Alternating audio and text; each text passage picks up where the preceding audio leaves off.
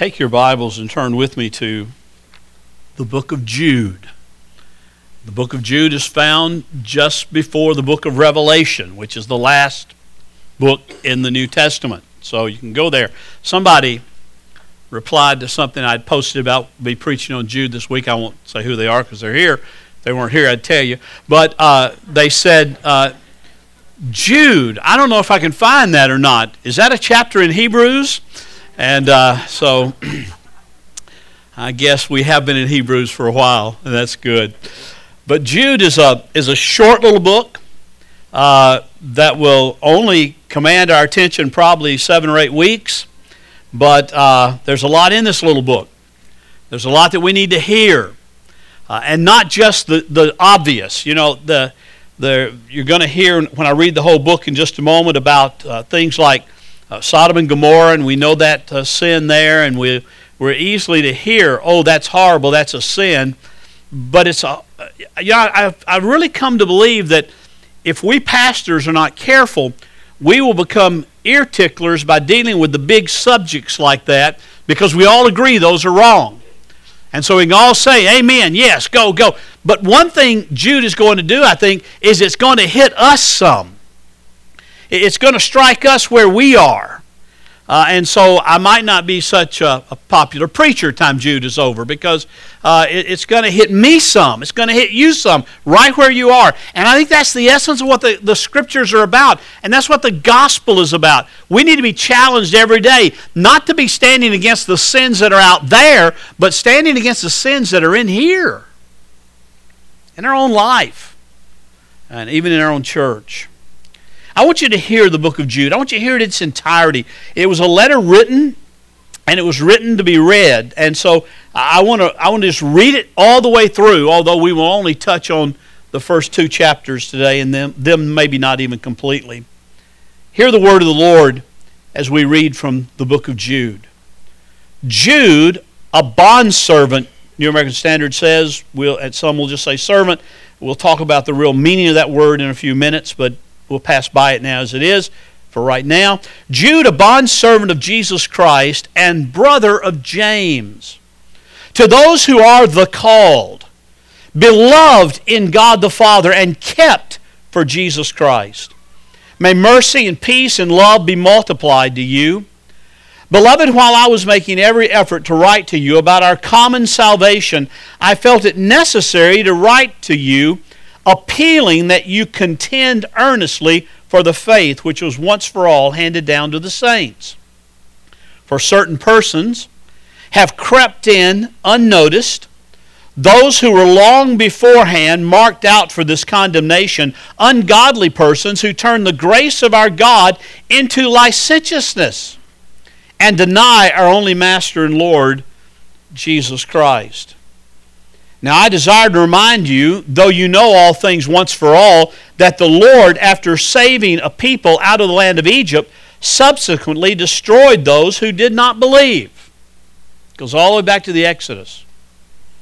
And angels who did not keep their own domain, but ab- abandoned their proper abode, he has kept in eternal bonds under darkness for the judgment of the great day. Just as Sodom and Gomorrah and the cities around them, since they, in the same way as these, indulged in gross immorality and went after strange flesh, are exhibited as an example in undergoing the punishment of eternal fire. Yet, in the same way, these men also, by dreaming, defile the flesh and reject authority and revile angelic majesties. But Michael, the archangel, when he disputed with the devil and argued about the body of Moses, did not dare pronounce against him a railing judgment, but said, The Lord rebuke you. But these men revile the things which they do not understand, and the things which they, do, which they know by instinct, like unreasoning animals, by these things they are destroyed. Woe to them! For they have gone the way of Cain and for pay they have rushed headlong into the error of Balaam and perished in the re- rebellion of Korah. I mean, at one verse, he deals with three major historical uh, tragedies. These are the men who are hidden reefs in your love feast, when they feast with you without fear, caring for themselves. Clouds without water, carried along by winds, autumn trees without fruit, doubly dead, uprooted. Wild waves of the sea, casting up, uh, uh, casting up their own shame like foam, wandering stars for whom the black darkness has been reserved forever. It was also about these men that Enoch, in the seventh generation from Adam, prophesied, saying, Behold, the Lord came with many thousands of his holy ones to execute judgment upon all, and to convict all the ungodly of their ungodly deeds, which they have done in an ungodly way, and, and of all the harsh things which ungodly sinners have spoken against him, that is, Christ or God. You get the idea they were ungodly in that verse, don't you? These are grumblers, finding fault, following after their own lust. They speak arrogantly, flattering people for the sake of gaining an advantage. But you, beloved, ought to remember the words that were spoken beforehand by the apostles of our Lord Jesus Christ. And, and they were saying to you, In the last time there will be mockers, following after their own ungodly lust these are the ones who cause divisions, worldly minded, devoid of the Spirit. But you, beloved, building yourselves up on your most holy faith, praying in the Holy Spirit, keep yourselves in the love of God, waiting anxiously for the mercy of our Lord Jesus Christ to eternal life. And have mercy on some who are doubting. Save others, snatching them out of the fire.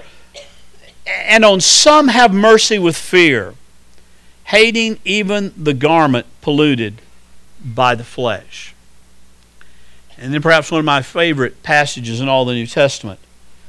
Now, to him who is able to keep you from stumbling and to make you stand in the presence of his glory blameless with great joy, to the only God our Savior through Jesus Christ our Lord, be glory, majesty, dominion, and authority before all time and now and forever. Amen. now that's that's a very short letter. It's very uh, concise in what he wants to say. There's a lot of things he could have elaborated upon, but he assumed that those who were reading this letter know about it. I'm now going to make that same assumption as we move through it because we are living in a day that has somewhat forgotten some of the things that we ought to be remembering. Some of the ways that God even dealt harshly with His own people in order to discipline them, in order to strengthen them, in order to bring them out of their own self centeredness to see the need of the world and the need of others beyond their own need. And, and that's what the writer here, Jude, is really concerned about. It starts with just a brief introduction most of the time when we come to these introductions of letters in all the New Testament, uh, we're, we're typically kind of kind of inclined to just pass on over it quickly. You know, oh, I know what he said. He's saying who he is. He's saying grace and peace and mercy to you and all that. He's just saying hi. And so we go over it. A lot of times we treat those introductions, especially in the epistles, uh, like I treat a flight attendant when I'm sitting on an airplane. You know, that's got to be the, the most unappreciated job in all the world. Nobody listens. I'll guarantee our team that flew out of Cincinnati this past week, they sat on that airplane, and while this flight attendant was there saying, Here's a seat belt, fasten it, unbuckle it, here's an oxygen mask, it may fall down. If it does, grab hold of it, put it on yourself first. I mean, you can almost recite it by heart. You've heard it so many times. Most people pay no attention to that. That's typically the way we do introductions to epistles, introductions to letters. Just assume they're just saying hi and want to get on to the meat. I have preached in a couple of places in my life where I felt like a flight attendant standing before the congregation. Uh, everybody kind of looking down, looking around, saying, When are we going to get out of here? Now, not at grace, thank goodness. I don't think I've ever felt that way. But there are times when we take so much for granted that we just sort of say, Oh, I've heard all that before. What I need to hear about it now. This introduction, these first two verses, are filled with stuff that we need to understand. It's filled with principles and precepts that if we miss, we will miss the essence of the, of the Christian life. That's why I, I titled this sermon today. The, the whole series in, this, in Jude is entitled Call to Contend. And we'll see how that fits in later. But, but the title of this one is The Essence of the Gospel, because in those two verses, verses 1 and 2, Jude gives us the essence of the gospel in my life and in your life. He starts out by just introducing himself. He said, Jude, a bondservant or a doulos of Jesus Christ and brother of James. The first thing I want you to see in that first part of the first verse is I want you to see the humility of this man Jude the, the humility that he expresses just in that verse. Now, it's not just that he calls himself a slave of Jesus Christ, but it's that he could have said something else. He could have said something else that, in the eyes of many people, would have exalted him and, and it would have caused him a, a greater honor and a greater admiration, probably. Because what he tells us here is this first of all, he tells us that he is a brother of James. James is the one who was a pillar in the church in, uh, in Jerusalem, we're told in the book of Acts. James is the one who wrote the little epistle of James and, and identifies himself as the brother of Jesus Christ. He is literally the half brother. He had the same mother. Mary was the, was the mother of Jesus by the Holy Spirit. James was the brother, uh, was the, the son of Mary by Joseph, his father. And so uh, James and Jesus were half brothers. Jude could have started out by saying, Listen, I'm on the same level as my brother, little older brother James. I, am a, I'm a brother of Jesus Christ. I'm a half brother of Jesus Christ. I'm from the same mother that Jesus is from. But he doesn't do that. He starts out by saying, I am a doulos of Jesus Christ. I don't claim family ties. I don't, I don't claim this, this, this relationship of of half brother. I don't claim that I'm something special because I have the same mother that Jesus had, but rather I want you to know that my life is wrapped up in being a doulos of Jesus Christ. Your translation, no doubt, uses servant or bond servant bond servant's really not a there's no word in greek to really express that. It's just kind of stuck in there because i want you to see it's it's more than uh, it's more important than just servant by itself. So a bond servant one is in bondage as a servant to this one. But the reality is the word doulos only means one thing and because of our sensitivities and because of the history, especially in our nation and even the history of the world, we kind of avoid using that because the, the real word there is Jude, a slave of Jesus Christ. I don't, I don't throw out a lot of Greek words usually, but that word doulos is a Greek word that you ought to know. It means literally one who is under absolute control of the other. One in whom the other controls his life, controls your life, rules over everything about you, whether it's your personal life, whether it's your job life, whether it's your family life, whether it's your church life, whatever it is, I am, Jude says, I am a slave of Jesus Christ more than anything else. That's my claim to fame. That's my Uh, that's the way I want you to think of me, Jude says. That's the way I want to first and foremost be identified. Oh, yeah, I'm a brother of James. And by virtue of that, you can figure it out. He's probably saying to the people, you can figure out by that I'm also a half brother of Jesus Christ. But I want you to know that being a half brother of Jesus Christ is not nearly so important as being a slave of Jesus Christ. He is my Lord. He is my my, my complete Lord. He is the one in whom I have bowed the knee before, and I will bow the knee before nothing else and no one else. I won't bow it before things. I won't bow it, bow it before a king. I won't bow the knee before uh, wealth and popularity or anything else. I am a slave. I am sold to, bought by completely Jesus Christ. You know, that's, that's kind of important to realize. Jude tells us that. Jude acknowledges that. But you realize that if you are if you are a believer, if you are a Christian, if you really know the Lord Jesus Christ, that's really who you are too. You're not a slave to another man, not another human on this earth. You're freed from any kind of slavery like that because you are now a slave of Jesus Christ. And that's the only slavery the Bible really commends. A slave of Jesus Christ, bought by Him, purchased, paid for at the cross. You belong to Him, lock, stock, and barrel, you and everything that you have, you and your family, and you and all your possessions. Jude says, I want you to know that is my first identity. I am a servant, I am a slave of Jesus Christ. Now, he's going to tell us in verse 3 next week when we look at it that, that his purpose of writing this is that they might contend for the gospel, contend earnestly for the faith which was once for all handed down or delivered to the saints. That's, that's the reason he's writing the rest of this book. But before he gets to that, he's wanting us to understand the gospel or the faith for which we are to contend. The first thing he says is that we are servants, we are slaves, we are doulos of Jesus Christ. There, there are three other things he says about the Christian life, though, I want you to see. He says, Not only are you a slave of Christ by virtue of his purchase, but he also says, I'm writing to you who are Christians who are the called. The called. That's an unusual term, but, but it's the most used term in all of the New Testament for a Christian.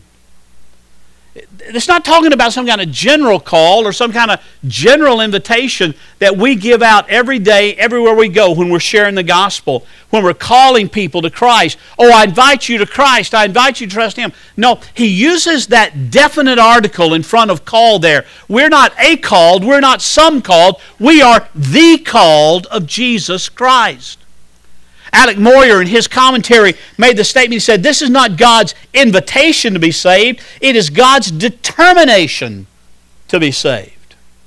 If you're a believer, you surely by now have come to recognize and acknowledge, no matter what you, how you expressed it early on in your Christian life, you, you certainly now come to recognize and acknowledge I am saved. I am a believer. I am in Christ because God initiated something in my life by His grace, by His Holy Spirit, that I never would have done on my own.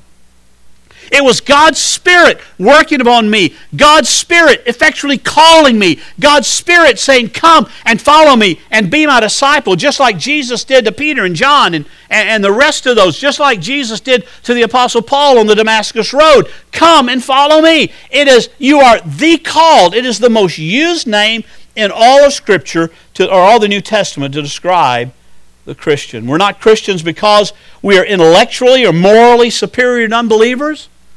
It's not because we figured it out and, and said one day, oh man, ooh, I'd be, a, I'd be a fool if I don't do this. You may have said that, but you said it because the, the grace of God touched your life and called you to Him. I love how Charles Spurgeon, the great pastor of Metropolitan Tabernacle in London, England, two centuries ago, or in, in two centuries prior to this, not 200 years ago, but in the, in the 1800s, this is how he said it. It's fairly lengthy, but I want you to hear this. When he's talking about this concept of being the called, he said, Let me refresh your memories with your calling. Was there not a day, the mementos of which you fondly cherish, when you were called from death to life? Fly back now with me to the day and the hour if you can, and if not, light upon the season thereabouts where a great transaction took place in which you were made Christ forever by the voluntary surrender of yourself to Him. In looking back, does it not strike you that your calling must have been of divine origin? The text says God called you. Does not your experience prove the same? How gracious that calling must have been since it came to you from God, came to you irresistibly, and came to you with such personal demonstration. What grace was here? What was there in you to suggest a motive why God should call you? Oh, beloved, we can hardly ask you that question without a tear rising in our own eye. Should not this calling of ours evoke our most intense gratitude, our most earnest love. Oh, if He had not called you, where would you have been tonight? Who am I and what have I been if the Lord in mercy, and I love this statement, had not stopped me in my mad career? This was a kind and gracious call when we consider what we might have been. I, I like the way Spurgeon says he called you out of death, out of darkness. He called you from what you were to be what He intends for you to be. And, and, Spurgeon says it was a gracious call because it stopped me in my mad career. Now, he's not talking about a job there.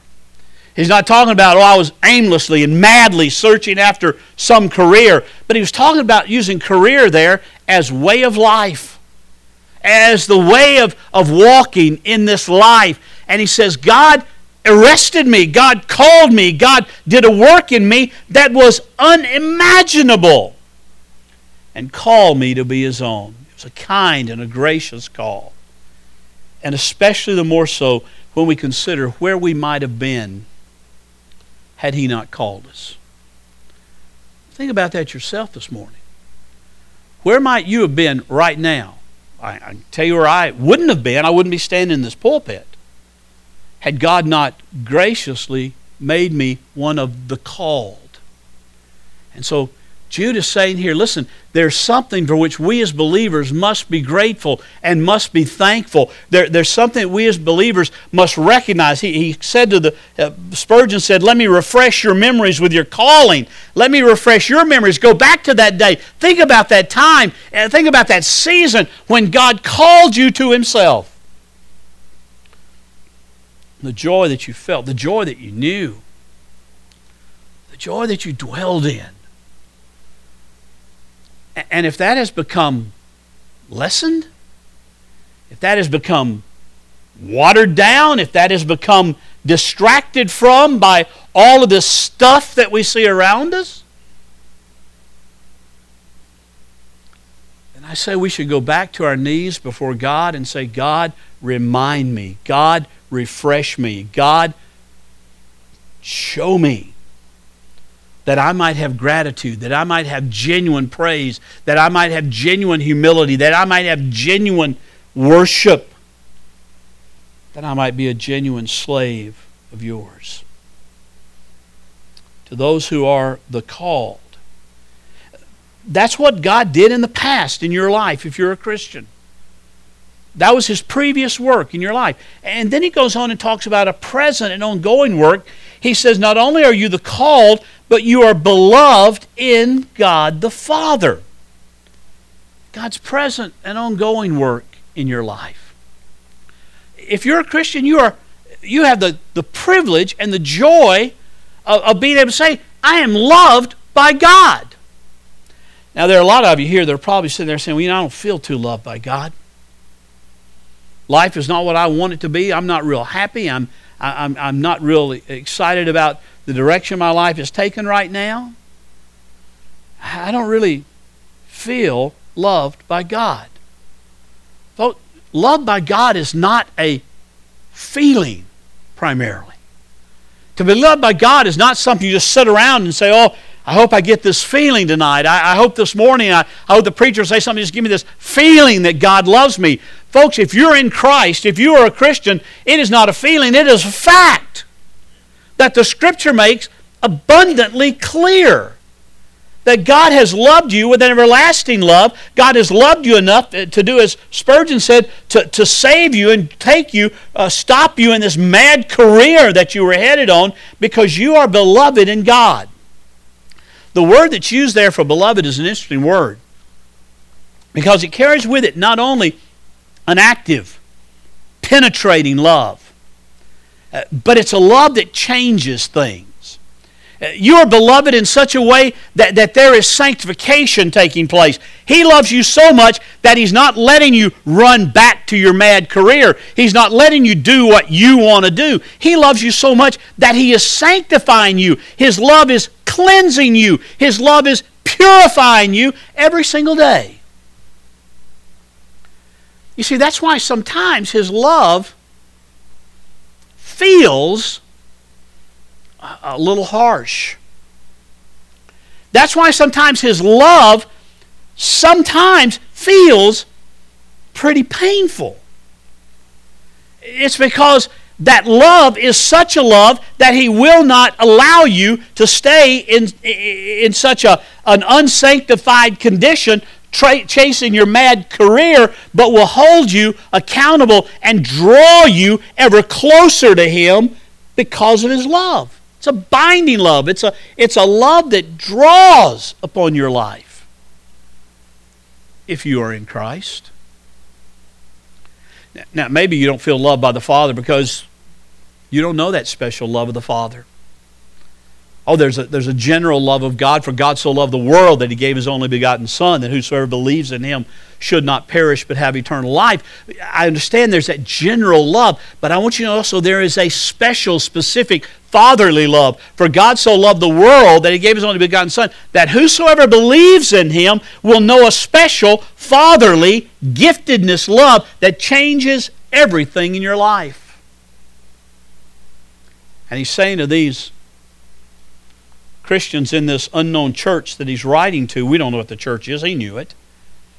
You are not only the called of God, but you are beloved in God. God loves you with a, with a love that is so intense and so magnificent and so strong that it draws you ever closer to Him.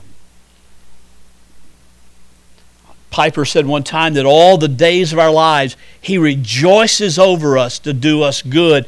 In all things, He loves us with a personal and particular affection. That's the kind of love that God has given to us. Where do we see that love manifested? Well, we, we saw that love when, when the Holy Spirit changed our heart. We, we saw that love when we, we came to Christ by, by faith, but we see it vividly manifested on the cross. That God, who was behind the cross, who planned the cross, who, who it was his purpose and plan, showed us his love by letting his son absorb all the wrath and all the, all the destruction that was intended for you and me on that cross where he gave himself. When, when we look for the love of God, we don't look inside.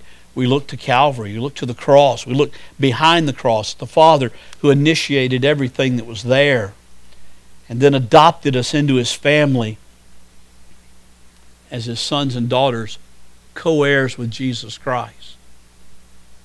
If you're in Christ, you are the called. If you are in Christ, you are the beloved by the Father. And, and, and then James, uh, Jude says, and if you are in Christ, you are kept. You are kept by God for Jesus Christ. You are kept for Jesus Christ. Remember, Jesus said in John, and we'll look at this in depth in weeks to come, in months to come. But Jesus said, you know, all that the Father gives me will come to me. And the one that comes to me, I will not cast out. And the one that comes to me is secure in my hands and secure in the Father's hands. And, and, Peter said that, that those who are in Christ are being kept by the power of God. It's not our own strength, it's not our own power, it's not our own doing, but it's the power of God, it's the power of the gospel, it's the power of Jesus Christ that saves us, delivers us, seals us, and keeps us until the day we die to go home to be with Him when Spurgeon asked his congregation to refresh their memories. When Spurgeon asked his congregation to remember the life from which they were, the, the death from which they were called into life, when Spurgeon asked them to fly back to that day or that moment or, or even that season in which God did a work on his life, he did that in order to remind them that what took place back then is just as secure today. It, it, it was real, it was in God, it was in Christ, then it's just as secure today as it was 10 years ago, 30 years ago, or yesterday. Doesn't matter. Jude says you are called. You are the called. What a, what, a, what a glorious title. You are beloved by God. What a glorious love to, to experience and to know. And you are kept for Jesus Christ by God forever. Now, what Jude is wanting us this church to see is this. The false teachers ultimately will not touch you. If you are in Christ, the false teachers ultimately will not lead you astray. You will be discerning, you'll be understanding, you'll know what they're saying, but understand this. They can destroy weak, they can destroy people who, in our vernacular today, we would call seekers, who are being drawn by the Spirit, but yet who are, who are so fragile and so tender in where they are in their spiritual walk that a false teacher can lead them astray and with them lead them astray into destruction. James says, I want you to know that if you are in Christ, the glorious gospel is your home. The glorious gospel is your protection. The glorious gospel of Jesus Christ is, is what you have, and that's all you have, and that's all you need. There's a book coming out in October by a friend of mine, an acquaintance of mine, and the title of the book is Jesus plus nothing equals everything. That's a good equation. Jesus plus nothing equals everything. And, and, and, if you take it and it's Jesus plus something else, put anything in there good works, uh, uh, morality, uh, not doing some particular sin that we want to draw up and, and make the you know ultimate of as long as I don't do this, put it in there. Jesus plus anything equals nothing. Because it's Christ alone. It's by grace through faith in Christ alone. That is the only hope. So Jude says, I want you to understand, before I launch into this, this call and this command and this encouragement to contend for the faith, I want you to understand that you are called. And, and part of your call is to contend. Part of your call is to be discerning. Part of your call is to, to, to find out what God intends to do in your life in ministry through your life so that you're not like all these people that he describes here. Because all these people he describes here, whether they're grumblers or disputers or, or, or sexually immoral, immoral or whatever, any of these that he describes here, he says they may slip into the church and they may try to act like they're disciples of Jesus, but if they're involved in any of that, they are not. They are in need of salvation. They are in need of Christ. So he's saying, I want to remind you as we start this journey to contend for the gospel, contend for the faith,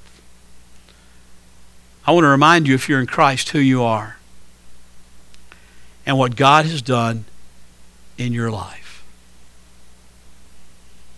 It's a glorious, it's, it's a glorious thing that He's done. I mean, it's a, it, it, it's a, it's almost unbelievable if it were not true. God, who is the creator, the sustainer, the sovereign of this world, personally and intimately loves me and loves you and loves his body. And Jude says you need to know that. You need to be reminded of that. You need to contemplate on that. You need to think on that. Because there are and there will be rough waters ahead. There are and there will be those who will seek to, to distort and, and destroy the gospel proclamation. Satan will send in those who will seek to, to pollute and, and, and water down the truth of his word in a body.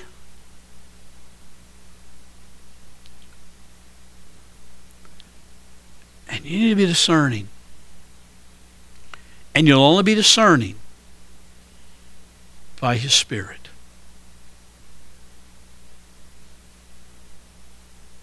Let's pray.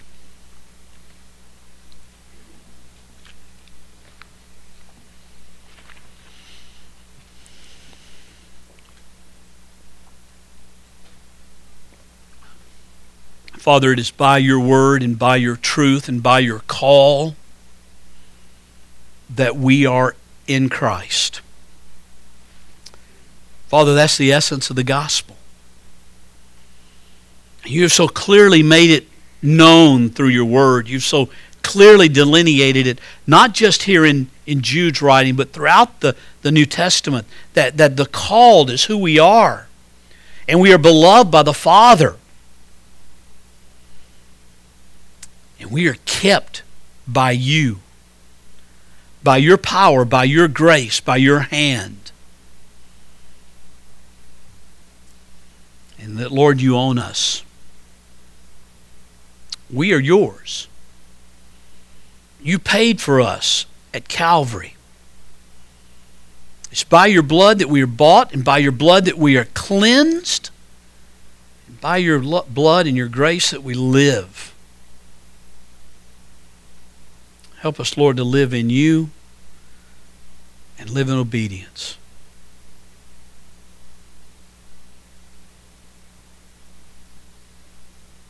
Father, I pray for men and women here this morning that may not know you. I pray, Lord, that this day might be the day that they hear your call. Even as Lydia, it was very non dramatic with Lydia there in the book of Acts. When she heard Paul preaching, it's Luke says that her eyes and her heart were open and she believed. That was the call. I pray for men and women sitting here this morning that that their heart might be opened. Their eyes might be opened and they might believe in the only Son of God, only Savior, only Lord Jesus Christ. Pray for others, Lord, who have tried tried hard to be less than slaves.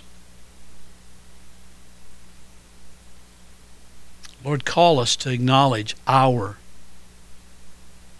submission to you must be absolute. If it's not, it's not Christianity. It's something else.